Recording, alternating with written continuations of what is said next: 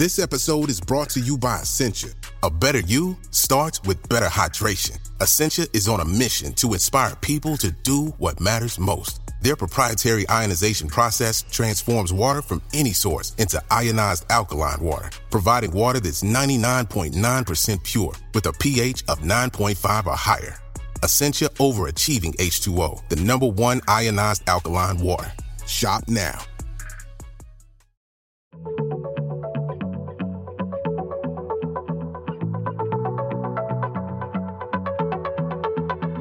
Hello and welcome to Radio Astronomy, the podcast from the makers of BBC Sky at Night magazine.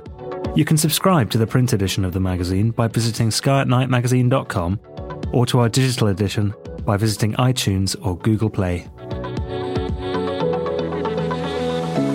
Greetings, listeners. It's time for the February episode of Radio Astronomy. I'm news editor Elizabeth Pearson, and I'm joined on the podcast today by staff writer Ian Todd. Hello. Coming up later in the episode, editor Chris Bramley and our reviews editor Paul Money will be taking a look at the observing highlights that are coming up in 2021. But first, me and Ian are going to look at some of the things that are coming up in terms of spaceflight and science in the next year. And probably the biggest one that's coming up is all of the missions that are due to get to Mars this February. So back in July, uh, not one but three separate space missions began their journey to the red planet. Uh, every 26 months, there is a launch window when the planets Earth and Mars are aligned such that you can make the shortest trip. So if you're trying to get to Mars, that's the time you want to launch. And the last one was back in July. And they're all due to make their approach in February throughout the month. So we're going to have a lot of news coming from the red planet at that time.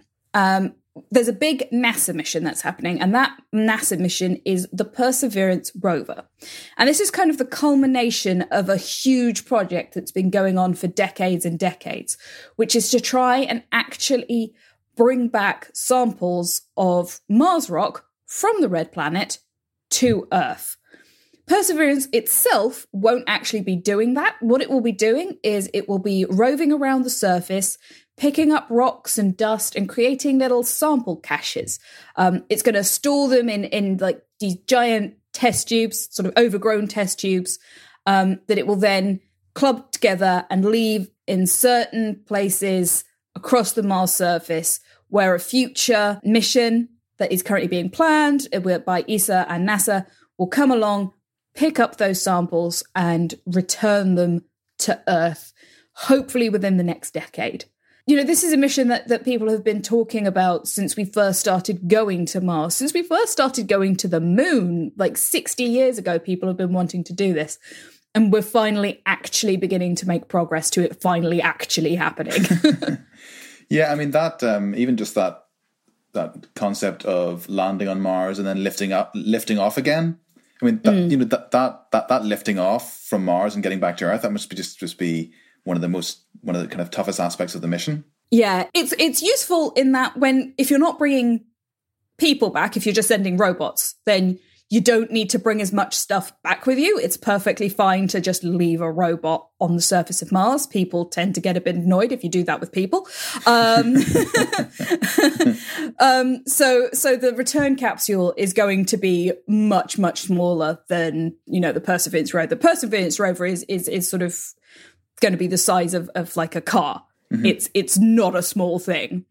Um, yeah. But the actual return capsule will probably only be, you know, like the size of a shoebox, maybe. Yeah, yeah, yeah. I don't know exactly how big they're, they're planning on making that, um, which does make launching a lot easier.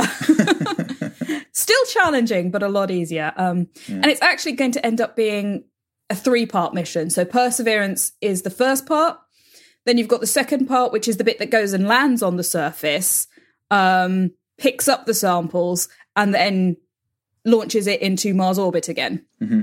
Which is an entire mission in itself. And then you have a third mission which goes along, captures that sample thing that's in orbit, and then brings it back to Earth.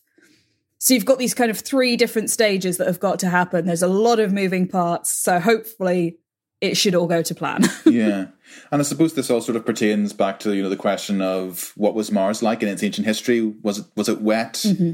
Uh, if, if, so, did did life ever exist there? Exactly. These these are the big questions. Um, and well, previous rovers and previous landers have done a pretty good job of of getting an idea of what Mars is like today, Curiosity and those uh, the Spirit, Opportunity, all of those rovers have done a good job of of tracking water on Mars or the history of water on Mars. That's always the big question. There's still only so much stuff, so much equipment that you can put on these these rovers, these landers. Um, you can miniaturize stuff down quite a lot, but there's still only so much you can do when you're having to send your lab to Mars. It's much more efficient to, to take your sample, bring it back to Earth, and then you can look at it in the biggest, most advanced laboratories in the entire world. It's it's a much better way of doing things. Yeah, and also you know as, we've seen with sort of like for example the rocks brought back from the Apollo missions, you know you can mm-hmm. you can mm-hmm. store them for future generations when absolutely te- when technology's better when we you know know a bit more what we're looking for. Future future future planetary scientists will be able to access those in decades to come and and, and yeah. study them. Yeah, it, it's it's very much it's about the long game yeah. with these these these missions. Um, it's not. I mean, Perseverance, when it eventually lands, I'm sure NASA will make a big deal about it and they'll send back loads of selfies and do all of the things that they've done for the other rovers. But it's the, the real scientific payoff is going to be the, a, a, quite a long game. So that's one to watch. However, NASA, they've been at Mars since the 1970s. They've done lots of things there. The other two missions that are currently on the way to Mars, it's their first ever time that they will be attempting to approach Mars. Um, in fact, in one case, it's their first time they've done a planetary mission at all. We have China, who are sending their Tianwen 1 uh, mission, and that consists of both a uh, orbiter that will stay in orbit and act as a relay station, and a landing station and rover. Uh, the precise details of what this will do and what they hope to achieve is a bit vague. China aren't terribly good at telling the rest of the world what it is that they're trying to do, but it is part again of China's long-term goals of really becoming a, a, powerhouse in in the field of space flight and space exploration. They are making incredible leaps and bounds. The amount that they've come on, that the Chinese Space Agency has come on in in the last couple of years is is quite amazing. Building on the successes and, and what previous missions, such as by NASA and, and the Soviet Union, have learned.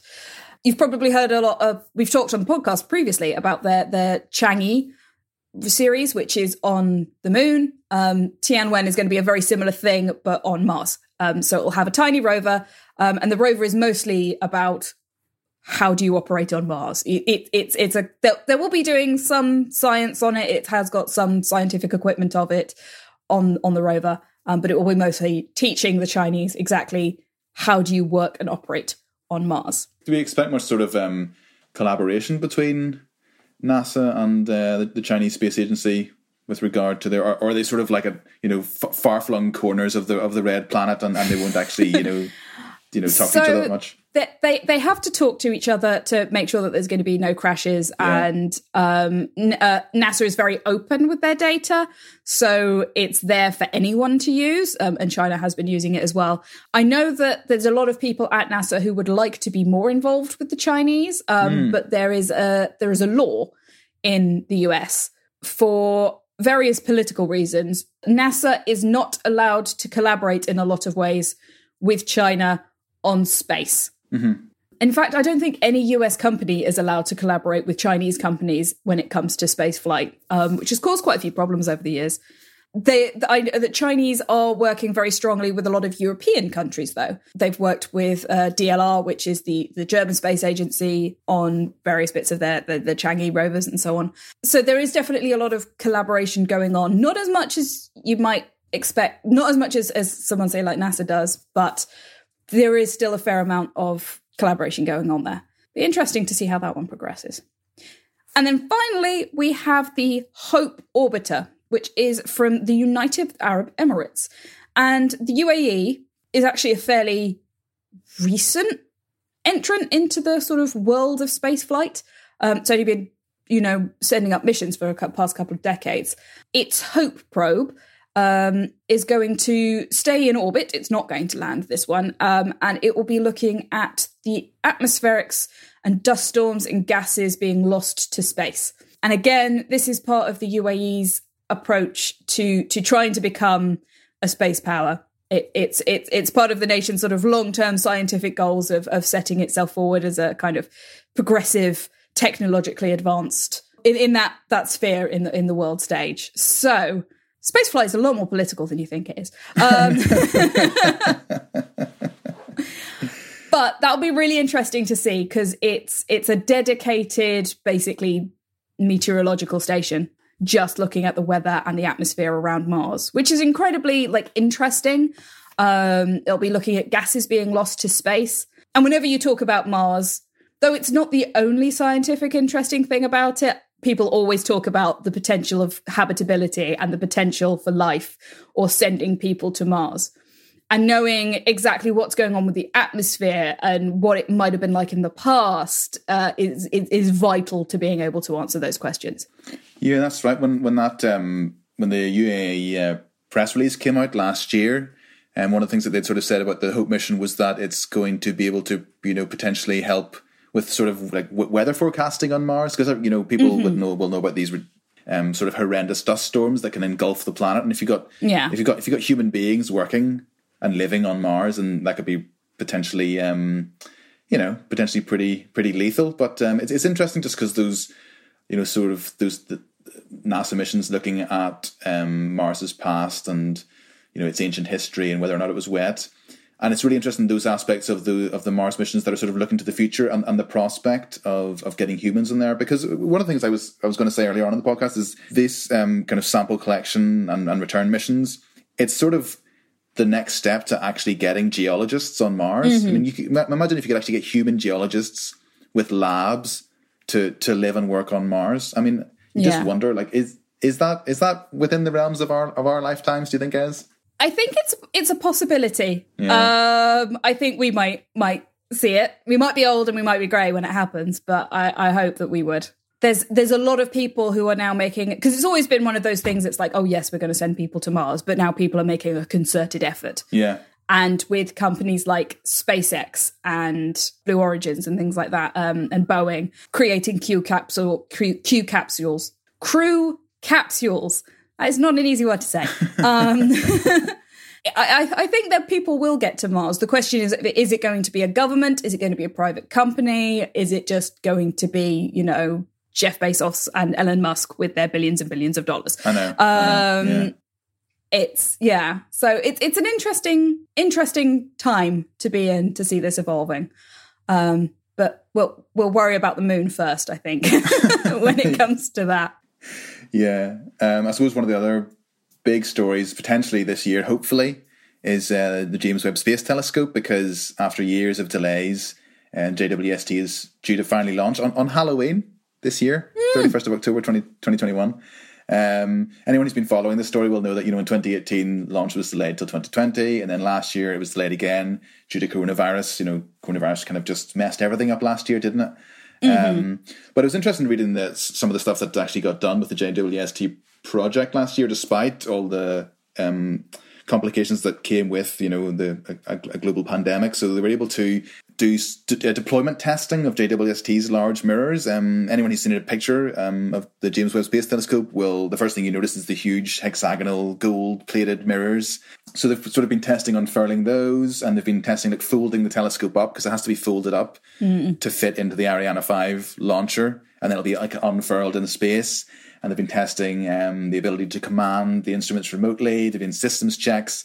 So just you know, despite COVID nineteen and, and all the problems that mm. came with that last year, um, JWST uh, team still have obviously made a lot of progress. And yes, towards the end of the year, it's planned to be launched. Um, and it's really sort of one of the things that people say about it is that it's sort of a successor to the Hubble Space Telescope. It's going to be able to collect like six times more light than Hubble. Uh, and mm. I suppose that's sort of the basis upon which they're sort of NASA are sort of well almost you know selling it to the public for want of a better word. But yeah, you know this the, the JWST when it's up, operating and when scientists start studying the data, start studying its its data, has the the potential to sort of retell the story of of the universe. You know, because um, mm. it's going to be able to peer so deep into the universe that it can see what the early universe was like because that light from shortly after the Big Bang, those first stars and galaxies, you know, takes billions of years to, to get to Earth. So the the further back in time, the further into space you look, the further back in time you effectively look. So JWST could potentially give scientists evidence and clues as to you know how the first stars formed, potentially even how our solar system formed, and it can look in infrared because that light, as it's traveling um, across space for those billions of years, it gets sort of stretched by the expansion of the universe, and so that mm. it's it's it's sort of red shifted. So um, the JWST's infrared vision will be able to help scientists see that and you know gather information about the birth and assembly of galaxies. Also, uh, clues about dark matter and dark energy as well. Um, those you know sort of uh, burning questions um, relating to gravity and the acceleration of the expansion of the universe. And sort of a bit maybe sort of less cosmological. Um, it's also going to be observing the atmospheres of potentially habitable exoplanets, like the, the famous yeah. TRAPPIST one system that most people will know about. Those those Earth-like planets that were discovered a few years ago. I mean, I, I think you know a lot of people will probably be kind of you know fairly jokingly cynical about JWST because there have been quite a few delays, but it looks like 2021 is going to finally be the year that it's that it's launched. It's it definitely looks like it is on track. Yeah. Um, it might it, there, there's a chance it might get delayed, but it's it's we're talking delays of six months, not years. Yeah, is because you know this is like my entire time that I've been doing this job, and like even before this, before I was when I was doing my PhD, it was always people were like, "Oh, we're building the JWST. Um, it'll happen. It'll come." And and it finally, you know, sort of like ten years down the road, it's finally possibly going up. Is is again, it's really interesting, exciting time, exciting to see. I'm interested to see what the pictures look like because everybody you know it, they, they, they talk about it being the successor to hubble but it's actually a very different telescope it's like if, if you look at the pictures the most notable difference is it's not silver it's gold mm. because it's looking at infrared and infrared reflects better on gold in case anybody was wondering why that was yeah i'm just really because also that you know like the hubble images have become so iconic you know like the whole hubble palette thing when you're creating astro images it's like, will we have a JWST palette? oh, imagine that. Yeah. Astrophotographers using the JWST palette. That'd be cool, wouldn't it? that would be interesting. It's a bit trickier to take. The, the, the whole reason why you put an IR infrared telescope up in space is because the atmosphere tends to eat it, um, eat, eat infrared light coming from distant galaxies and things. But yeah. yeah. Yeah, I mean that's that's the other thing. You know, when you think about Hubble's images, you know that the first images that Hubble sent back were were faulty because there was a, there was an issue with the optics. Um, and then various space shuttle missions saw NASA astronauts going and yeah and and you know um, fixing it basically, and then updating it throughout the throughout the years. Um, but that's not going to be possible with JWST. It's going to be uh, 1.5 million kilometers from Earth. Mm. Um, so probably take quite a bit to send an astronaut there to fix the JWST. So you know, so yeah, a little bit. yeah. so that that's also one thing that has to be taken into consideration when you when you when you look at sort of setbacks and delays with the project. I mean, they've they've got to get it right. Yeah, there's no redos on this one. No, that's it. I think one of the other things to me that's really interesting is because it's taking such a long time and and bear in mind that with like massive missions like this it might take 10 years to build it but there was another 10 20 years before that where they were planning it. Mm. And so they were first considering this like back in the 1990s like they had Hubble what's next and back then they didn't know about exoplanets really. The first ones were only discovered in the early 90s. Mm-hmm. And so when they were designing it, they had no idea that JWST might be useful to look at the atmospheres of exoplanets. Now that's a thing it might be doing. So I just think that's, you know, this that's one of those reasons why you build these incredible machines is to do the thing you know, but also it might end up being really useful for a thing you don't know about yet. Mm. Now, the JWST will be quite far away from Earth. It'll be 1.5 million kilometers away, as Ian said, uh, but a little closer to home is the moon. And there's actually quite a lot of stuff going on at the moon in 2021, or at least around it. The first missions that will be hopefully heading off at some point in late 2021 is the Indian Space Research Organizations, or ISRO, will be sending a redo of their Chandrayaan 2 mission called Chandrayaan 3, funnily enough. And so you might remember that back in September 2019, India tried to land on the moon with their Vikram lander as part of their Chandrayaan 2 mission. And it failed at the last minute. Just as they were coming in close to land, uh, one of the rockets, one of the thrusters, went awry. um, the thing flipped over and it ended up crashing into the surface. They got very close, but just at the last minute, things went wrong. So they are now redoing the mission in late 2021. And so hopefully, India will be getting to land on the surface of the moon. Now, obviously, they are not the only nation that's trying to get to the moon. Uh, we've already talked about China, who are currently there at the minute. In fact, at the end of the year, they actually did a sample return mission from from the moon um, in a couple of weeks. Sent a mission, blasted off, and turned, came back with a sample of moon rock. But also, the other people who are very vocal about trying to get to the moon are NASA. Um, but they're not going with robots, they're trying to go with people.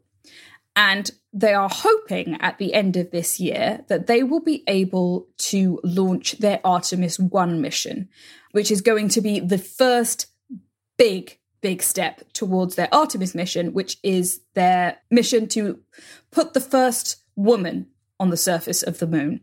And this will be the test of, of two big aspects of that the Space Launch System, uh, which is the heavy launch rocket that is going to carry everybody to the moon. Um, basically, the, the equivalent of the Saturn V that launched the Apollo missions, and also the Orion crew capsule.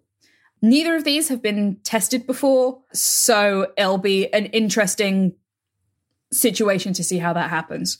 Whether or not it will happen this year or next year is a bit of a question at the moment. There was a an issue with the Space Launch System. They were running a test at the end of 2020 and it got delayed just by a couple of weeks for for various reasons. And that has unfortunately put the timeline it's not put the timeline in jeopardy yet, but it has shortened the amount of wiggle room they have. um, so if anything else goes wrong on the space launch system, there could be some issues. Yeah. The deadline for the the final Artemis mission, the one that will land a person, uh, the first woman on the surface of the moon, is for 2024, um, which was initially supposed to tie in with uh, Trump's the end of President Trump's second term, if he got one. He hasn't. So there is now a question about whether or not NASA are going to be as fervent about getting that 2024 deadline. Well, that's again another political question. We'll have to see what happens when the new administration comes in, uh, which hasn't happened at the time of recording. No, um, I, I, think it's really interesting this um, notion of, you know, it's almost sort of like looking towards a, a permanent human presence on the moon, and it sort of reminds mm-hmm. me of that statistic fun fact that everyone mentions when talking about the legacy of the International Space Station is that you know anyone born after a certain time when the ISS has existed has never been alive when there wasn't everyone else on the on the Earth. If you, mm. if you know hmm. what I mean, if I, if I said that correctly, so beyond a certain time after the ISS, the launch of the ISS, there hasn't been a time when every single human being has been on Earth. Yeah, and so once this this permanent presence on the moon is is sort of uh, implemented and there's you know potentially an, an, overlap of crews, then we're potentially looking at a situation where there will always be a human being on the moon, and I find that mm-hmm. really really mind blowing to to consider. Yeah, that's a, that's a big one because it's it, even when they're when you're talking about the International Space Station in low Earth orbit, they're still not that far away. Mm. The International Space Station, I don't think, goes more than about 400 kilometers away from Earth at any point. Mm-hmm. That's, you know, the distance between Bristol, where we are, and you know London and back. that's hardly that. That's no distance at all. So the idea that they're going to the moon, which is more like four hundred thousand kilometers away, that's quite a big difference. You know that they're, they're really going away from home at that point. Yeah. And again, you know, sort of like we were saying with the JWST, that just that extra distance just makes it a bit more, you know, a bit more sort of risky, dangerous. I mean, if something mm. if something goes wrong on the ISS, you know, it's not it's not within the realms of possibility to quick, to fairly quickly send up a rescue mission. Yeah. But if you've got to get to the moon, you know, at a moment's notice, then uh, things become a bit more tricky, don't they? So it's just that little bit of extra um, risk involved. But no, it's been interesting all the stuff that's been happening over the past few years in terms of you know the, the discovery of, of water ice on the moon and things like that. Because um, mm. people talk about you know water being a, an amazing resource in terms of you know, breaking it down into oxygen or, you know, turning it into coolant for rocket launchers. You know, you could you could put a telescope on the moon. You could launch missions mm. from the moon. Um, you know, it's it's it's sort of um, the fact that it's taken us this long to get back to the moon since Apollo. Uh, a lot of people find frustrating. But if we're able to, to go back um, with a better idea of what we what we what we can do and the capabilities and better technology, then perhaps it was worth the wait after all. You know. Yeah, and actually, there were are it's more than just uh, a bunch of testing the equipment. There is actually going to be some experiments that will run during Artemis One for instance, there is going to be several experiments which are going to look more detail of the water ice that you were just talking about. There's also quite a few experiments measuring the effects of space radiation, because one of the problems with going that far away from Earth is that you're away from Earth's protective magnetic field, and so radiation is a much bigger pro- problem. So, one of the things that they're going to do is they are going to send some yeast to see what happens to yeast when you affect it, dose it with a bunch of space radiation. And they're also going to send two female mannequins, because it's the Artemis mission to send the first women, which are going to be wearing radiation vests, or at least one of the mannequins will be wearing a special AstroRad radiation vest, and the other one won't be. And these mannequins are going to have a bunch of sensors on to see how uh, how well these these radiation vests are at protecting humans from the effects of space radiation.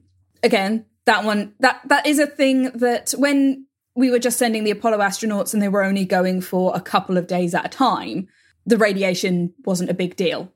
But if you've got people living there permanently, it becomes it, it becomes something that we begin to need to worry about. Yeah. So one of the ways they're hoping to, to combat it is with special vests and clothing that will help absorb the radiation and hopefully look rather swanky at the same time. Looking at the pictures earlier, they look quite. They, there's definitely some some space age styling going on. cool.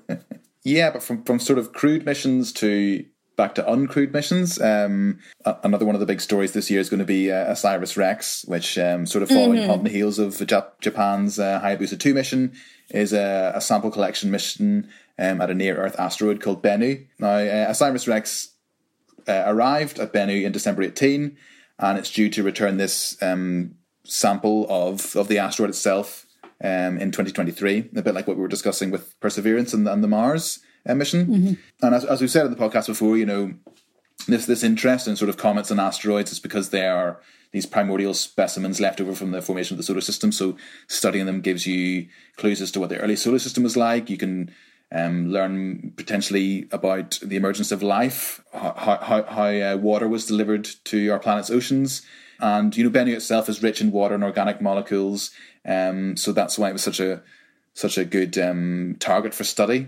Um, mm-hmm. Since arriving at the, the asteroid, uh, the OSIRIS REx spacecraft has been mapping the surface, studying its chemistry, topography, and mineralogy. And recently, it successfully stowed a sample of Bennu, which it collected by sort of tapping the asteroid, um, for want of a better word, and sort of bl- blasting nitrogen onto its head, and um, this causes particles to fly off. Uh, and into a storage compartment. There was an issue last October. There was a fear that the spacecraft had captured so much material that it was leaking.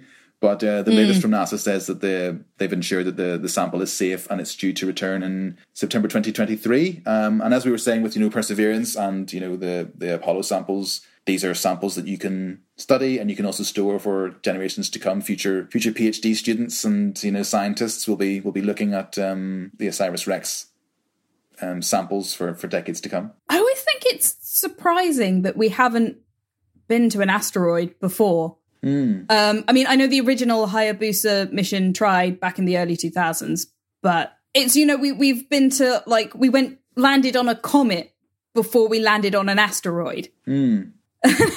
and that just seems a bit backwards to me. Um, especially because when you look at most most missions that are going into the the outer um, solar system, there's always they always send back a couple of pictures of an asteroid because the things are everywhere. and it's just like, yeah. well, we happened to be flying past it, so we snapped a couple of shots. yeah, and especially when you consider, you know, something like the Rosetta mission around Comet 67P. You know, the fact yeah. that it was like it it it followed um, 67P in its orbit around the sun, but also, I mean, put a put a lander on it. I mean, yeah, fair enough. Like the lander didn't really work; it sort of bounced off the surface, but they they still did it, and they still sent back you know data from that lander. They they effectively landed on a comet, but you mm. know Bennu and Hayabusa two aren't really even landing. Well, Hayabusa two did send rovers down, but you know, like Osiris Rex is just it's, well, I say just it's just tapping and going, really, isn't it? And um, mm. but yeah, that, that I mean, it brings you back to just how amazing that that. Uh, that uh, European Space Agency Rosetta mission was. It's it's partly it's actually more difficult to land on something that's small mm. because it's the the escape velocity, which is basically the speed that at which you bounce off it um, and and launch yourself into orbit again is so low.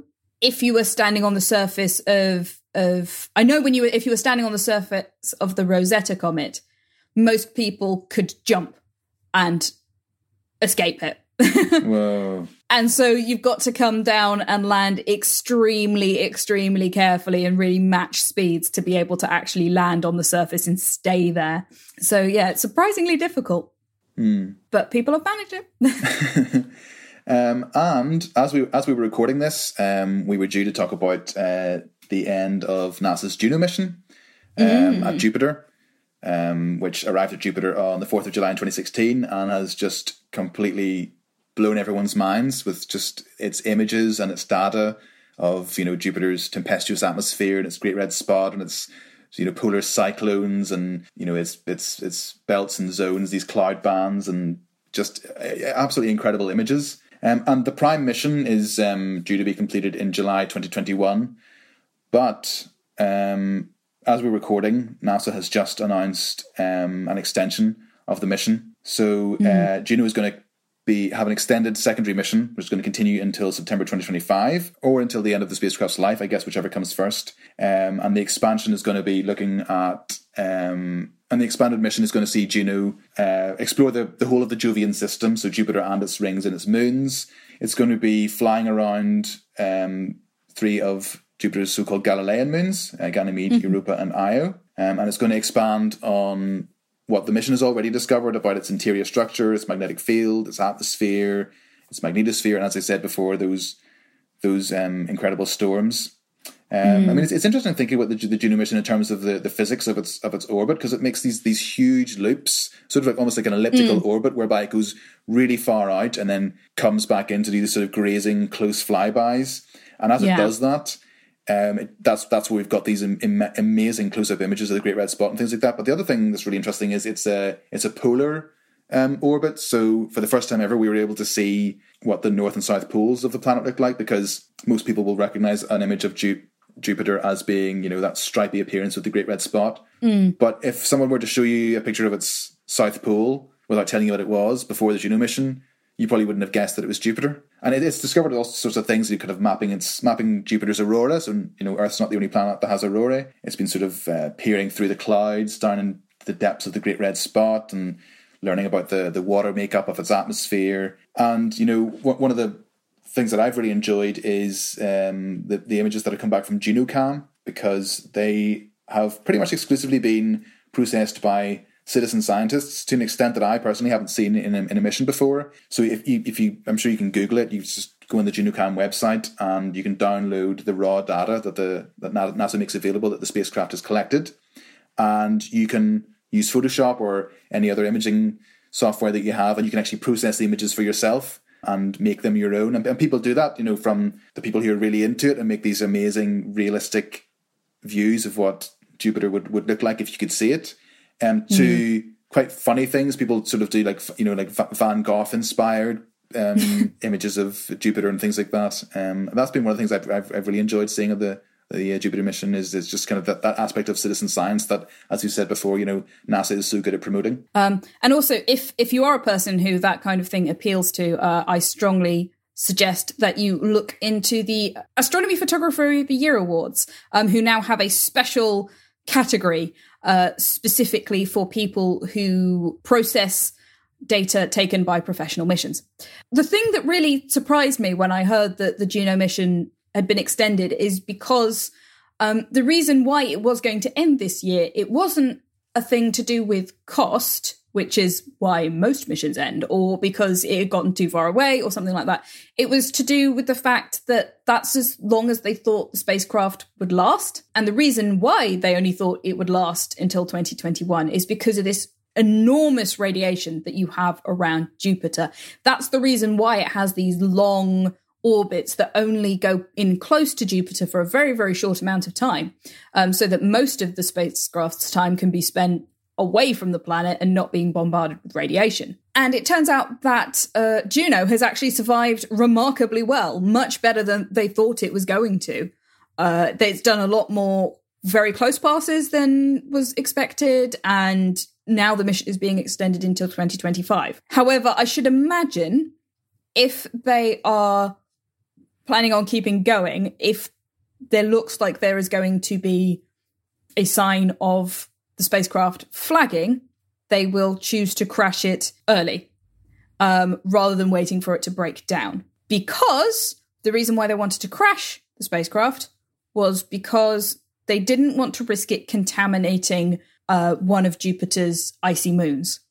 So there's several moons around Jupiter, um, such as Europa and Ganymede, which might possibly have a liquid water ocean and so might possibly be habitable for life. And not just habitable, but inhabited.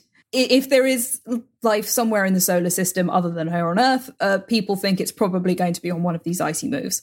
So you don't want to risk damaging that with with your alien spacecraft. and so yeah. that's the reason why they want to crash it into Jupiter to to kind of make sure that it doesn't contaminate these other worlds. Yeah, anyone who remembers the the end of the Cassini mission at Saturn is the same thing. It was uh. Enceladus has an icy uh, has a subsurface ocean beneath its icy crust, um, and that's the reason they crashed. You know, purposely crashed um, Cassini into into Saturn. But um, yeah, just, just just reading the kind of sort of the latest from NASA about the Juno mission is going to be um, doing some um, flybys of the Galilean moons, as, as I said, but also though, though potentially looking at um, Jupiter's rings, which you know a lot, not a lot of people know that Jupiter has rings, so it has these, faint rings, this faint ring system. I suppose those moon flybys also potentially mean more more amazing images and more amazing um, data for uh, citizen scientists to download and um, and uh, process themselves. But yeah, I, I, just it's going to be another great year for for space flight and, and for astronomy. Looks like, doesn't it, Ez? But if observation is more your thing, then we're going to hand over to Chris Bramley and Paul Money, who will tell you everything that's coming up in our night sky in 2021. 2021 is set to be a great year for stargazing and observing the night sky. Here to discuss what we can all look forward to appearing over the horizon in the next 12 months, we welcome back long-time observer, the magazine's reviews editor Paul Money. Hi, Paul. Welcome back. Now then, Chris. Yes, thank you very much. Yes, it's uh, looking forward to uh, this year. Yeah, that's right. Yes, um, a great start to 2021 already. We've had a lovely close gathering of Jupiter, Saturn, and Mercury already at the start of January. And what other approaches and conjunctions are on your target list in 2021? Well, a lot of them tend to happen in the first part of the year, the first half roughly, because that's when we've got the uh, bright planets close to each other. But um, Jupiter gets in on the act once again because on February the 11th, we got Jupiter and Venus very close together. Um, but the th- trouble is, they're in the morning sky. You know, we have to get up for that. so, uh, you know, but it's also very low down in the uh, on the horizon in twilight. But you know, they're bright planets, so that makes them easier to spot in the twilight. And then uh, another one I've got looking forward to is really a close encounter between Mars and the Pleiades cluster. Uh, and that's in March, March the 1st through to the 5th. Really, you're looking for uh, the Mars gradually creeping past the Pleiades. And uh, it's about on conjunction on the 3rd. So it's quite close to the. I mean, I love when we have encounters with the Pleiades, especially the bright planets. So uh, usually it's Mercury or Venus, but now we've got Mars this time. And then talking about Venus, April the 25th. I mean, the two innermost planets, Venus and Mercury, get close together, but they don't just do it once. They actually do it twice, April the 25th and then May the 28th as well. In fact, they'll be very close. Uh, not quite as close as Jupiter and Saturn back in December, but pretty close in the sky. So well worth looking out for as well. Um, so, uh, and then finally, in, in terms of really close conjunctions, July the 13th, Venus and Mars get close, and all these are in the evening sky, so they're nice and handy for us to actually observe. They're more, they're more likely to be seen. yes. Uh, I mean, we still have a few other close encounters sort of thing. For example, Mars gets close to the cluster Messier 35 in Gemini on April the 26th. So if you like deep sky objects and conjunctions, that's another one. Because normally I concentrate on the Pleiades, but this was be a nice one with M35. Uh, it's a nice bright cluster for Messier. Not quite as bright as the Pleiades, but a really nice one. So well worth looking for. Lovely, lovely. Well, that promises to be quite a quite a planet pairing. Um, staying with the planets and larger solar system bodies, when will be the best times to see them in 2021, and and indeed other larger bodies in the solar system? Well, when it comes to, I mean, really, we're talking about oppositions and the, the months after opposition, because opposition is when they're visible as the sun sets, but it usually means they're still quite low over in the eastern sky. So uh, it's better to leave them a month or two after that. But in March, we've only got one really in the first half of the year, and that's Vesta, the minor world Vesta. It comes to opposition on March the 4th. Now, this is a particularly good time to see that one because, you know, if you've never seen a minor planet or asteroid as they used to be called, then this is a good time time because it's magnitude six. So keen-eyed people, and I do mean keen-eyed people with really dark skies and no light pollution, uh, have a chance to potentially see that with the naked eye. Uh, you know, you need a good chart, and of course the magazine will provide good charts for that uh, in due course. But it's in Leo, and it's quite close to a bright star as well, Theta Leonis, Chertan. So uh, that's another guy. I always like it when they're close to bright stars. It makes it a lot easier to find uh, and to point out to the public. That's nice. And just rem- remind us again when um, that's just on the threshold of, of being visible with the naked eye, isn't it? Uh, mag- magnitude six.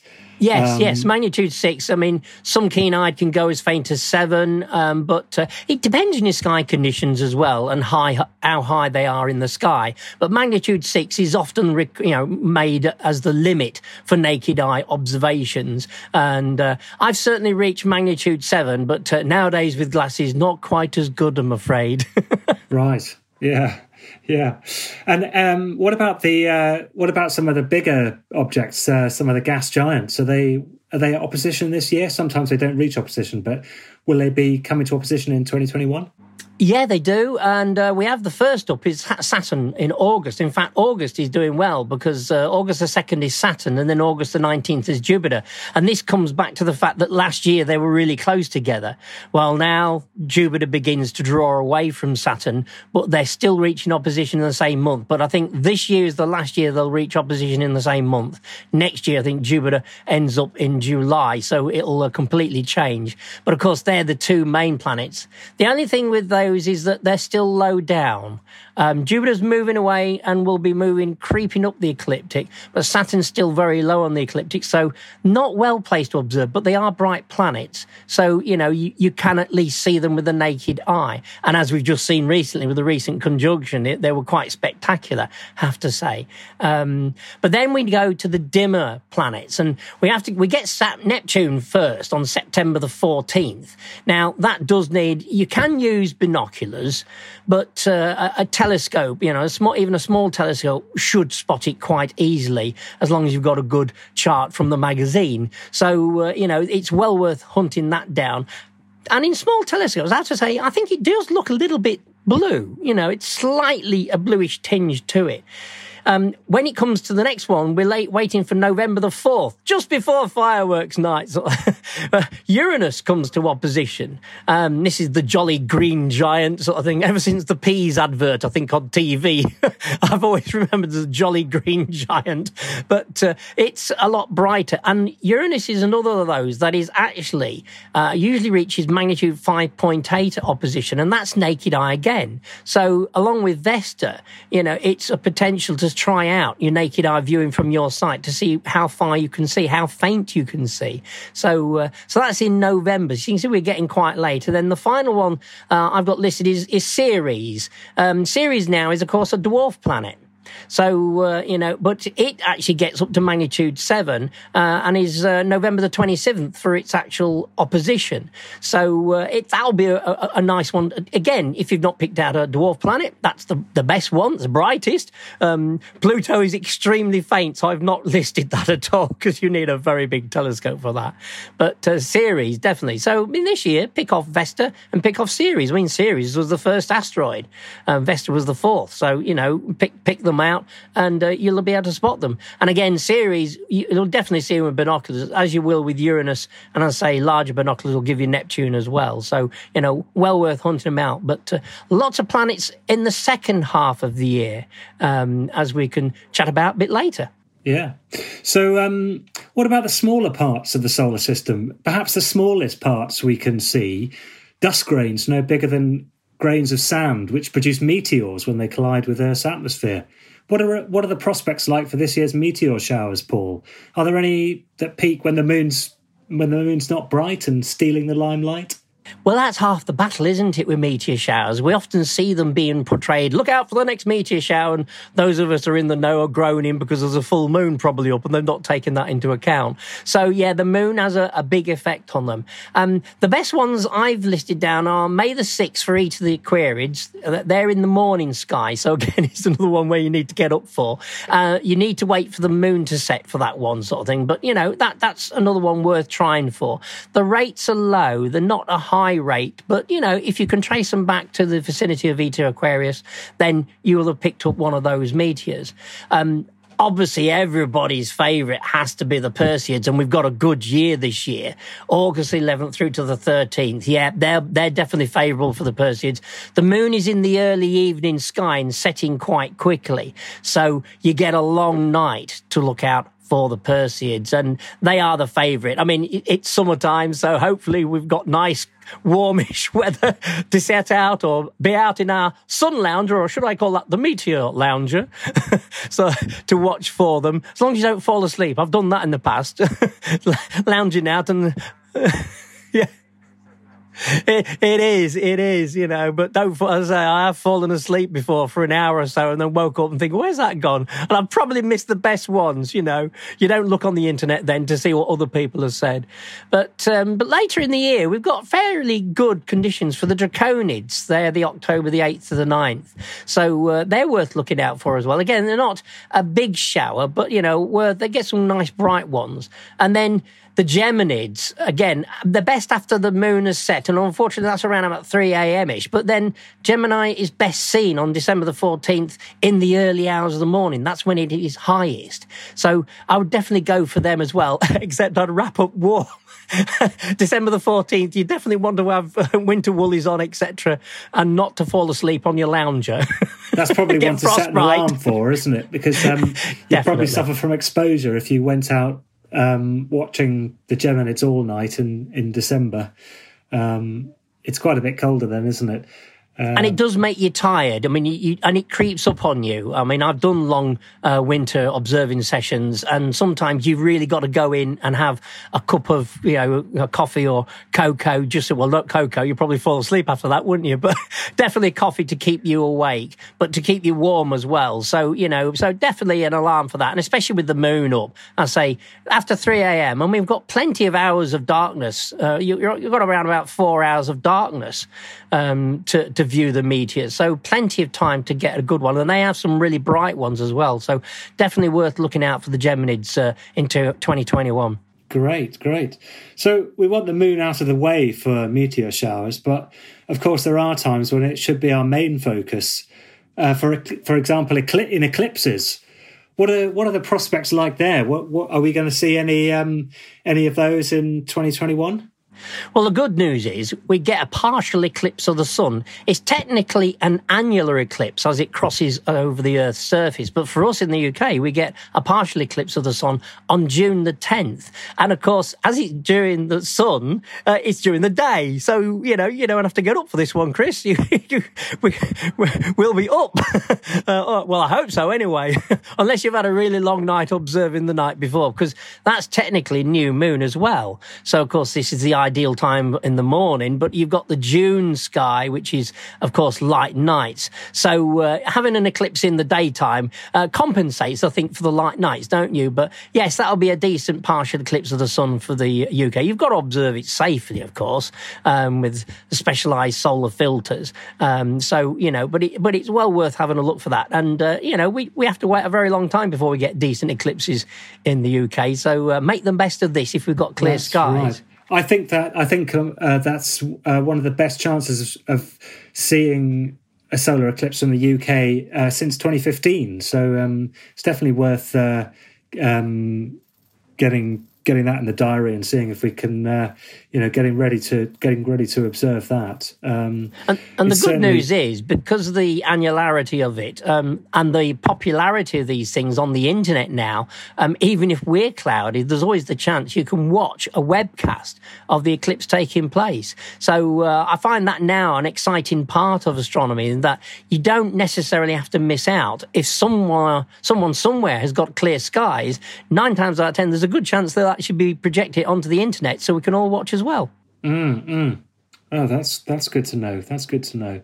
Good stuff. I think there is um, there is a total eclipse uh, of note um, in 2021 um, happening on the 4th of December, but it's um, happening over Antarctica. So yes, uh, yeah. not yes. one, there's not going to be many sites. particularly um, particularly approachable, shall we say?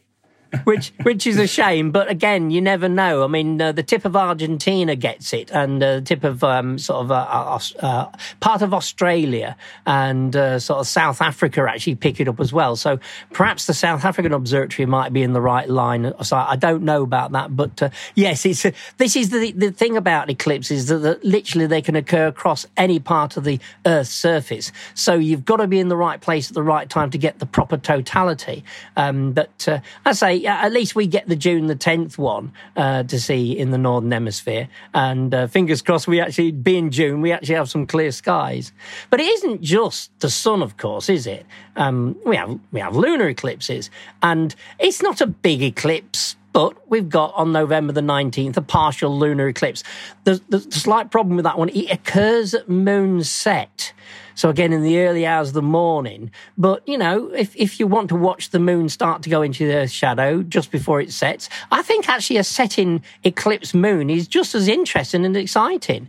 Um, I've actually observed um, some years ago. Um, in fact, I was reviewing a, a, one of our telescopes many years ago, and I used it to watch the moon rise during an eclipse. And that was quite something to watch the moon. And you know how the moon sort of like appears to wobble because of the atmospheric refraction effect sort of thing. And it was really something. I mean, amazingly, I actually had a clear horizon. I mean, how shocking is that?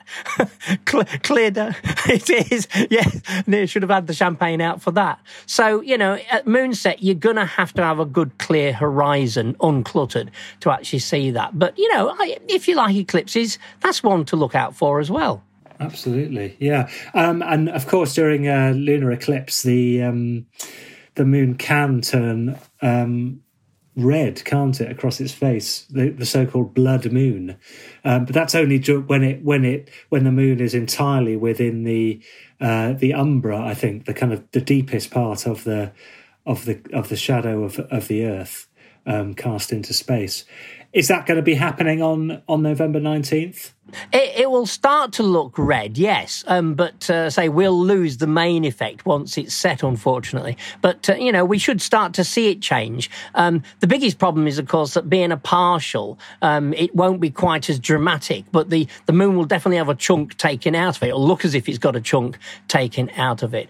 And of course, the, the moon doesn't actually turn technically red. It's the refraction of the uh, light uh, of our atmosphere that causes it. So it's effectively like all the sunsets and sunrises happening at once, actually as seen from the moon. So the moon would see the Earth as a ring of fire in that respect, sort of thing. So the sun be refracted all around the rim of the Earth because of our atmosphere, and that then piles in onto the lunar surface, giving us the red part of the eclipse. We see the red, deep red eclipse, and they can be quite quite dramatic when we get a good eclipse. And again, you mentioned 2015, we had a really good and clear sky for the entirety lunar eclipse in September. Uh, I think it was 2015, and that was absolutely gorgeous. And I actually got the whole lot. That was a shock. Mm. mm. I remember that because I remember it was um, uh, setting my alarm and getting out and going out um, when it when the moon was quite high, um, and going out, leaving leaving the house, um, and I had to walk, at, you know, a bit of a distance in the dead of night to to get to get to the area of sky where it was visible. Um, and it was it was it was rather surreal getting out there and just and then you know looking around and there, and there you are confronted with this with this um, uh, blood red moon. It, it, it was a bizarre um, a bizarre experience, and you know really really kind of took my breath away. It, it, can do. And, you know, I, I, it reminds me of one time when I used to live with my parents, a uh, little tiny village, right across the other side of the hedge was the remains of a churchyard. and, and, I always remember seeing the blood red moon hanging above that. And I tell you what, there was a chill Spooky. went down my spine that night. Oh, yeah. Yeah, that's right. oh, goodness me. Oh, well, that's good. That's something to look forward to. Um, uh, is there anything else that we should be on the lookout for in the next 12 months, then, Paul. Um, there are lots of things, lots of uh, night sky events that we haven't mentioned, of course. Are there any highlights um, that, that you suggest to us? Yeah, I mean, uh, I it's uh, we, have got an occultation. I mean, occultations are a bit of an oddity sort of thing because unless they're a really bright star, um, you, uh, you, most of them get missed by the public. But uh, would you believe on December twenty fourth? so it's the morning, early morning of Christmas Eve. The moon occults the bright star Eta Leonis, which means it'll also be above Regulus. Now, Regulus is one of those where we often mention in the uh, the uh, calendar uh, we put out, the Astrophotographer of the Year calendar. Um, we often mention that the moon is close to Regulus this morning. Well, in this particular case, it's above Regulus, but it's also occulting Eta Leonis as well. So um, a double bill there. You've got Regulus, but you've also got an occultation. There are other fainter occultations, that has to be said. Um, there's one on September the 2nd. There's, again, it, unfortunately, an early morning occultation of Epsilon Geminorum by the moon, Mebutsa, if I've pronounced that right. You know, they're, they're, they're tongue twisters, some of these names, aren't they? So there are occultations going on, but uh, there are other things as well. We, are still with the moon. Um, there's the supermoon on March the 28th. This is, you know, it's fallen into common uh, terminology now because um, it's actually the perigee moon. That's the when the moon is closest to the Earth, and when it yes, happens the full, to occur the full full name moon, for that is um, perigee syzygy moon, isn't it? Bit of a mouthful. I'm glad you, I'm glad you is, said is that. Slightly easier to say. yeah. I've always had fun. It's even worse to spell. I won't try yes, spelling exactly. it right now. Yes. exactly. So you know, I mean, that the the best one is March the twenty eighth, but the definition is a bit broad. It was done by an astrologer, after all, so uh, you could probably say sort of things from February, March, and April. Uh, each of the full moons will be super moons, but March the twenty eighth is a particularly good super moon. So it, will be when the moon is closest to us, and uh, it therefore looks the largest. Although, to be honest, you know, unless you photograph them from one full moon to the other, you can't really discern it with the naked eye. But photography you can, and it's very instructive to put them together, show them. It you really know. is, isn't it? Yeah. They, when you when you um, do a Photoshop montage of um, a the smallest moon against the supermoon, maybe like half of one, half of the other, the difference is is quite striking when you when you see it that way. But just to the naked eye, it, it's not it's not um, immediately apparent that it's that much brighter or that much bigger, is it? That's why you find a lot of astronomers say, "Oh, it's just another full moon." but I say it's it's worth looking out for. You know that, that that's where I mean the moon itself, and the moon. I mean we, we can't list them all, but I will list one. The moon does have lots of encounters with the planets during the course of each month, let alone throughout the year. And uh, coming up fairly soon, one I think is worth looking at. I always like it when the moon and a star and a planet line up. And on March the nineteenth, we've got moon, we've got the Aldebaran, the bright red eye of Taurus the Bull, and Mars. And of course, Mars is red as well. So you've got two red objects and the moon forming a line on March the 19th. So that I think is well worth actually looking out for as well. Um, when it terms, we mentioned Mercury and Venus um, early in the year and sort of thing, and April to May is the best evening apparition for Mercury um, when it gets high enough. And uh, I remember last year during the first lockdown, I had the neighbours out looking at uh, Mercury because it was right next to Venus, because Venus was a, a, brilliant guide to it. Um, and so, you know, April to May this year, we'll have a similar situation. So that'll be an ideal time to pick up Mercury.